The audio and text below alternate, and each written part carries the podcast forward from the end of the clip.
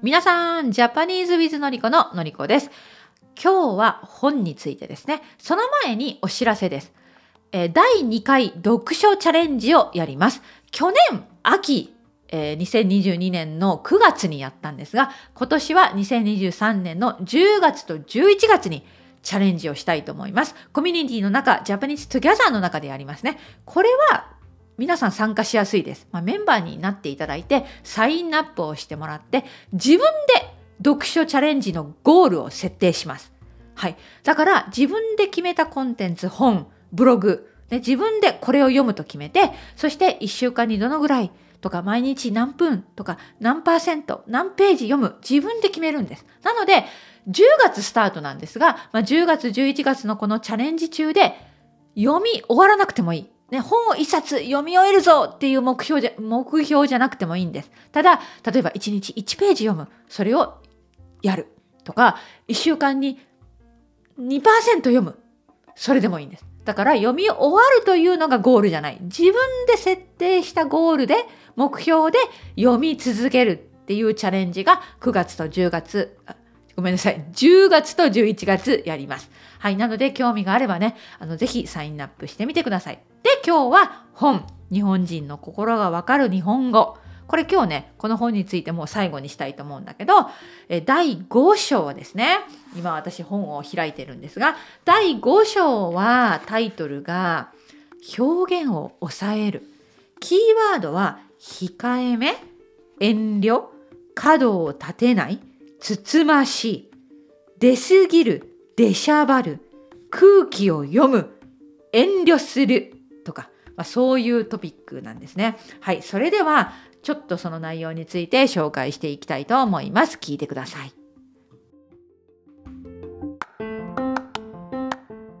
はい、それでは第5章の表現を抑えるの中のキーワード、控えめ。控えめ。この控えめっていう言葉は人に対して使うこともできます。で、控えめな人ってどのような人なのかっていう説明が本の中にあるので、その部分を読んでみますね。日本人の間では自分の意見をどんどん言ったり、自分の感情や欲望を隠さずにそのまま出したりすることはあまり好まれません。特に大人の場合、相手の立場や周りの状況を考えて自分の感情はできるだけ抑えるべきだと考えられています。また、成功したり高い地位についたりしても、そのことを自慢したり得意になったりしないで、謙虚な態度でいることが好まれます。このように自分の感情を抑えた物静かな感じの人を控えめな人と言います。うん、そうなんです。だから、こう頼まれてもないのに聞かれてもないのになんか自分の口からなんか積極的に話したりするような人は出過ぎるとか出しゃばりな人みたいな感じでまたは空気が読めない人ということで嫌われてしまうのが日本の社会なんですね。うん、これは私が住んでいるイギリスと、まあ、随分違います。あの、私はイギリスで、イギリスの会社で働いた経験がありますね。私、このことに本当に苦労しました。私はやっぱり日本人だから、ついつい自分から積極的に自分の意見を言えないんですね。まずは聞いてしまう。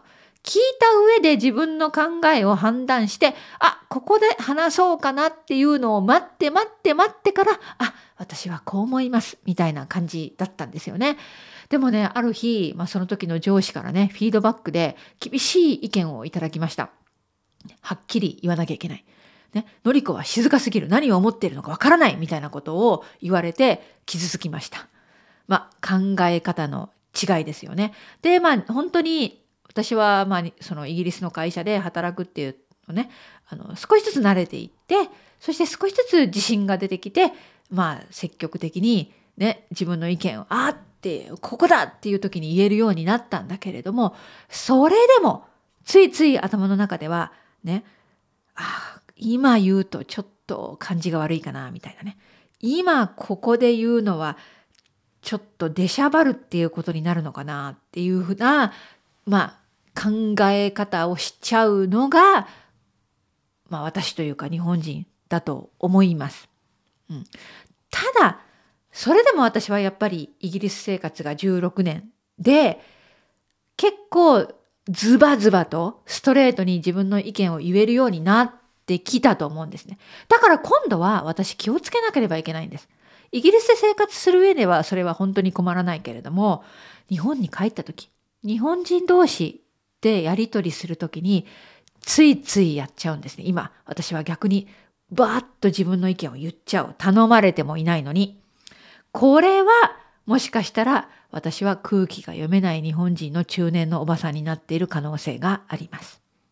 うん、控えめ、出すぎる、出しゃばる。ね、そしてもう一つとっても面白い言葉この本の中にあってそれは維心伝心。維心伝心。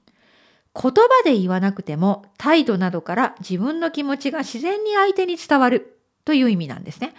あともう一つこのことわざも紹介されています。目は口ほどに物を言う。目は口ほどに物を言う。目を見れば口で話すのと話すのと同じぐらい相手の気持ちがわかる。ね、つまり私たち日本人の、まあ、価値観の中には自分の気持ちを言葉ではっきり言わなくても態度や様子で相手がわかるものだと思っていることが多いんですね。でもさこれはどう思いますか？皆さん。実際難しいよね。はっきり言わなきゃ相手に伝わらないってことたくさん実はこの世の中であると思うんです。はい。オンラインの辞書の中の維心伝心が使われた例文を読んでみますね。面白いですよ。結婚生活も長くなったので、維心伝心。お互いを思いやって言葉を選べるようになった。じゃあこれは結婚生活長くね、続いていて、夫婦としてね、はっきり言わなくても相手の気持ちがなんとなくわかるようになった。まあそういうこともあるかもしれないけど、私たち夫婦は結婚16年で、あの、やっぱりね、ペルー人と日本人のカップル、国際結婚ですから、ね、言わなきゃ伝わらないっていうことを本当に、あの、身に染みて経験しました。ね、言わないから誤解が生じて喧嘩になったっていうこともたくさんあったので、私たち夫婦にはこれ、あの、当てはまりません。はい。じゃあもう一つの例文ね。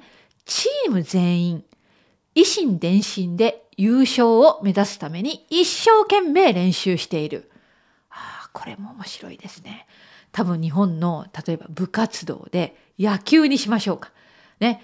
あの、大会で優勝を目指しているんです。1位になりたい。だからみんなはその気持ちを持っている。維心伝心で理解している。だから口に出さなくてもいいけど、一生懸命優勝のために練習している。ね、チームメイトのこの優勝したいっていう気持ちが維心伝心でわかる。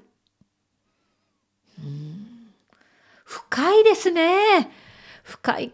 私はとっても綺麗な言葉だと思います。維心伝心。言葉にしないでも分かり合える。でも本当は人として心と心のぶつかり合いで本当のことを口に出して言葉にして言った方がいいんじゃないかなって私今でこそ思うんだけど皆さんはどう思いますか？はい。ね。はい。なのでそういう説明がたくさん出ています。うん、あとはさりげない。さりげないっていう言葉も同じ章に紹介されていますね。えー、あまり目立つようにしない態度や様子のことをさりげないと言います。さりげない。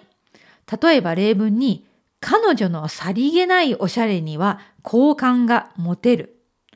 課長はさりげなく部下に注意を与えた。だから、さりげないってはっきりしていない様子なんですね。そのように見えない。行動や様子が目立たない。だから、さりげないおしゃれっていうのは、私おしゃれしてるのよ見て見てっていう感じじゃなくって、控えめなおしゃれだけど、おしゃれに見えるっていうことなんですね。うん。本当に難しいですね。はい。あの、私は日本人です。死ぬまで日本人。でも、まあ長い海外生活を通して少しずつちょっと遠慮がない日本人になってきているような気がするんだよね。はい、これは日本に帰国するためにするたびに気をつけなければいけない。うん、空気を読む周りでね今これを言うべきか言わないべきか相手の気持ちを思いやる、うん、私は少しずつできなくなっていっているような気がして怖いです。はい。それではね、今日この日本人の心がわかる日本語、もう今日でこれ最後にしたいと思うんですね。でも、まあこの私がコミュニティでやる2023年の読書チャレンジ10月11月の本を読むコンテンツを日本語で読むっていうチャレンジでこの本を選んでみてもいいと思うんですよ。はい。難しいコンセプトだけれどもすっごくいい例文がたくさん書かれてあってああそうかこういうことかっていう発見がある本だと思います。はい。それではこの読書チャレンジね、皆さんの参加をお待ちしています。 Japanese Together の中でやりますけれども、皆さんで、ね、 Japanese Together じゃない方も、10月、11月何か一緒に日本語のコンテンツを読んでみましょう。はい。皆さんのチャレンジ精神お待ちしております。チャレンジやりましょう。はい。今日はここまでです。